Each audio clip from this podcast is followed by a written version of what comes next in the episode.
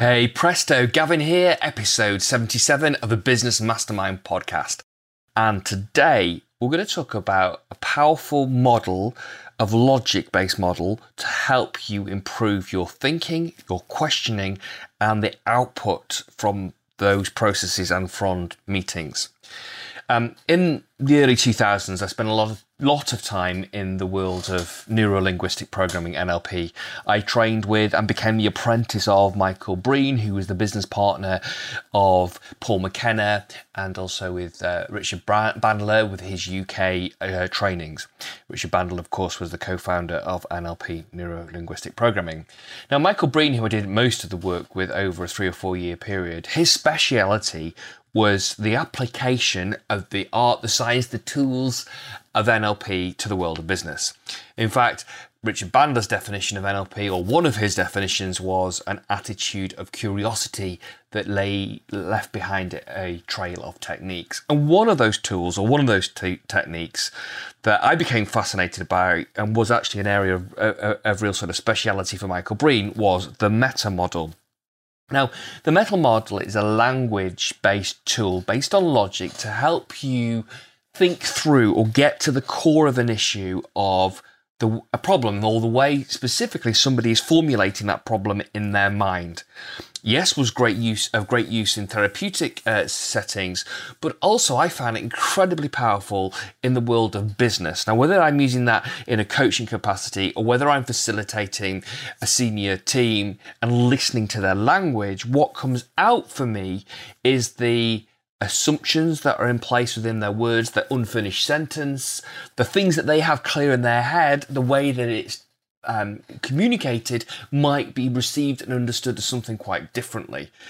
And so individuals think they're making their point clear, but so much of what is in their head is left unsaid in the sentence. As a result, the listener, in their interpretation, jumps to the wrong conclusions, makes their own assumptions about what that person means or must have meant.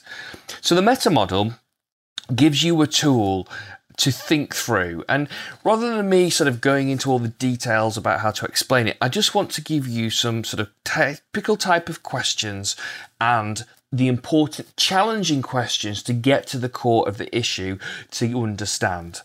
So the two sides of this model, you know, ones that questions that point someone to look inwards to check their own thinking, their own source of where their idea came from, and the other side is outside, prompts them to look outside of themselves. So I'll give you a great example, a question or a statement more importantly that you could get someone to look in or outside. So if somebody says in life or in business, I can't do this, it will never work, for example, if you were to get them to look inside and answer the question, you would say, Well, how do you know? That point, that question, how do you know, points inside. I can't do this. Well, how do you know? Oh, because I haven't had the right training, could be an answer. Or because I've tried it several times and I wasn't successful. The same statement of limitation, I can't do this, if you were to encourage people to look outside that, uh, themselves, according to whom? Yeah, well, my last manager said I was no good at presentations. Oh, okay. So now you've changed the nature of the way that they view the world from I can't do this or I can't do presentations. This, by the way, is um, deleted. There's something that's not being referred to. So you say I can't do this. I can't do what? Oh, I can't do presentations. Right. So we've changed it from this, which is a broad, broader thing, to understand I can't do presentations. Then if you ask them outside of to look outside of themselves, you'll say I can't do presentations according to whom? Oh, my last manager. And now you can start to unpick that. You know, was that last manager of yours an expert in the field of presentations? What help did they give you? Have there or when have there been other examples when you have been successful at delivering presentations? Um, equally, flipping back the other way, you know, how do you know? Uh, I can't do this. How do you know? Well, I um, I stumbled and it was awkward when I dried up and couldn't think what to say. Okay, so there was one time when you stumbled and you didn't know what to say and your thought process dried up and it was uncomfortable. When have there been other times when you have been successful? So, the aim with these kind of questions, according to whom, how do you know, is to get people to go down to specifics rather than generalization. Another sort of area where people generalize what you'll see, see is it'll never work. You know, use words like all, every, never. It'll never work. It always rains in the Lake District or the mountains area. The traffic is always a nightmare in London, or the traffic is always a nightmare in LA. And the answer to go down to specifics is um, you put a question mark. Or, always, every, never. What, there is not one time when the traffic is great, it is not a nightmare in London. No, never. It's always a nightmare in London or always a nightmare on the M25. What, even at four o'clock in the morning on a Sunday? So as soon as you offer a counter example, it, it, breaks down the logic that holds them stuck in that frame of reference. In other words, when somebody's stuck in their way of thinking, they are formulating that view of the world in a certain way and they have certain assumptions. You know, the traffic's always a nightmare on the M25. It always rains in that certain place. These initiatives always fail. What, always? every. There's not been one time when we've tried something new, we've innovated or improved that it's not worked. Oh, yes, well, we tried then and it worked. Oh, yes, we did do that and it worked. Great. So we can successfully implement new changes and new innovations. So my point here is, the theme here is, you take the, down to the specifics and give counter examples to disprove their theory that this will never work. Uh, and another example um, is what we call nominalizations, where we actually change a noun into a verb. And what I mean by that is, I really need to get some motivation. Motivation is a you know, it's said that it's using the word motivation as a noun, and we need to turn it into action, to movement. We need to turn it into a, uh, a verb. So. Um, so what do you want? Um, what do you want to be motivated to do, or what do you find motivating? What are the things that you find motivating? Or what are the things right now you could find motivating? Uh, my relationship is broken. Well, you can't pick a relationship up and put it on a workbench and get your toolkit out to work on it. So, what what is broken down in the way that you are relating to each other? So you want to change it from a noun into a verb. Um, another one is where we make one thing equal another in our um, in our head. One thing can cause another. I'm depressed. I live in the city. So, how does living in the city make you depressed? Because there's some people that thrive off the vibrancy of living in a city. So, you want to drill down. Another late, you know, um, we're, we're not able to recruit for that post.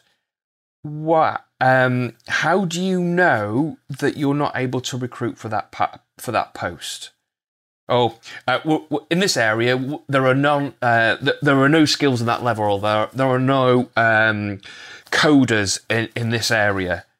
Well, how do you know that there are no coders in this area? Could there be some people that live in this area that commute a long way every week to get a coding job elsewhere that actually would love to be working uh, closer to their home?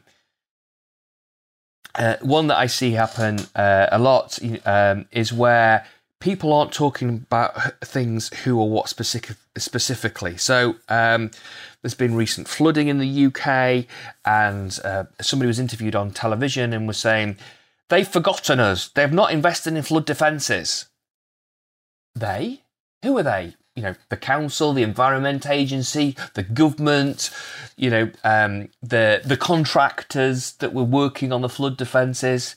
Who or what specifically? Let's drill down into the specifics. Who or what specifically? We can't keep up with the pace of te- technological innovation. Well, how specifically can we not keep up with the pace of technological innovation? So, these questions, you know, if we're going down the inside of their world, you know, pointing the questions inside, how do you know? How does X cause Y? How do you know that X equals Y? Who or what specifically, how specifically, drives down to the specifics of an issue and helps an individual understand, ah, right, okay. Um, that's the precise thing that we're working on. We can work, we can solve a problem around a specific, not around a massive general, generalization. You know, I remember years ago, earlier on in my career, when I worked in BAE Systems and I worked uh, as a part of their corporate university, and we were introducing a massive change program, introducing a high performance coaching capability to the top 650 directors across the globe. And I was part of a team putting together a proposal about how we were going to introduce this high performance coaching capability. And the feedback I got was from um, somebody a couple of uh, stages up the sort of hierarchy said to me, "The board does not like your proposal." Well, great. What can you do with that? The board does not like your proposal. That technically means, with literal language, there is not one person on the board of directors that likes one word or one sentence of your proposal. So I can't do anything with that. I could have rewritten that a thousand times and could still have got the same response back. And of course, it's ludicrous to take that literal interpretation. There's not one person on the board that does not like one word in your proposal. That's not true. Of course, it's not true. So the question I asked was, well, who specifically doesn't like the proposal? The HR director doesn't like your proposal. Ah, okay. Okay, so now we've changed it from a board of directors to one person doesn't like your proposal. My next question was, what specifically, what's what areas, what what uh, parts of the report specifically does the HR director not like? Okay, well, there's these three lines in this one paragraph. Okay, right, I can work on those three lines in that one par- paragraph. That's a very different problem to try and solve. Damn, there's not one person on the board that, li- doesn't, that likes one word in your proposal.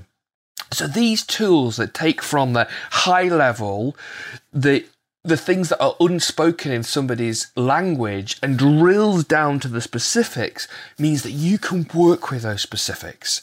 So, over the next couple of days, I'm going to be working with a senior management team, European uh, leadership team of an organisation, and their next layer of management down in the UK. We're looking at a lessons learnt uh, exercise, but there's going to be loads of language of the likes of we can't do this, this will never work, we tried that and it doesn't work. And I'm going to be using the meta model to just drill down in their thinking to nail the specifics of the issue or the problem so that we can come up with solutions to those problems. Check out uh, the meta model, M E T A, um, sort of, if you search it, meta model um, NLP or neuro linguistic programming, you will get YouTube clips on it and you will get the papers that are, are written around it. But you know, it's I, I love it. It's that language of logic or a model of logic that helps you listen to language and help to identify the specific issue in a problem, and then you can work together on solving that specific issue in a problem. Be good to yourself and those around you. Be grateful for what you already experience. Be great at what you do. And make sure that this week you're that bit better than last.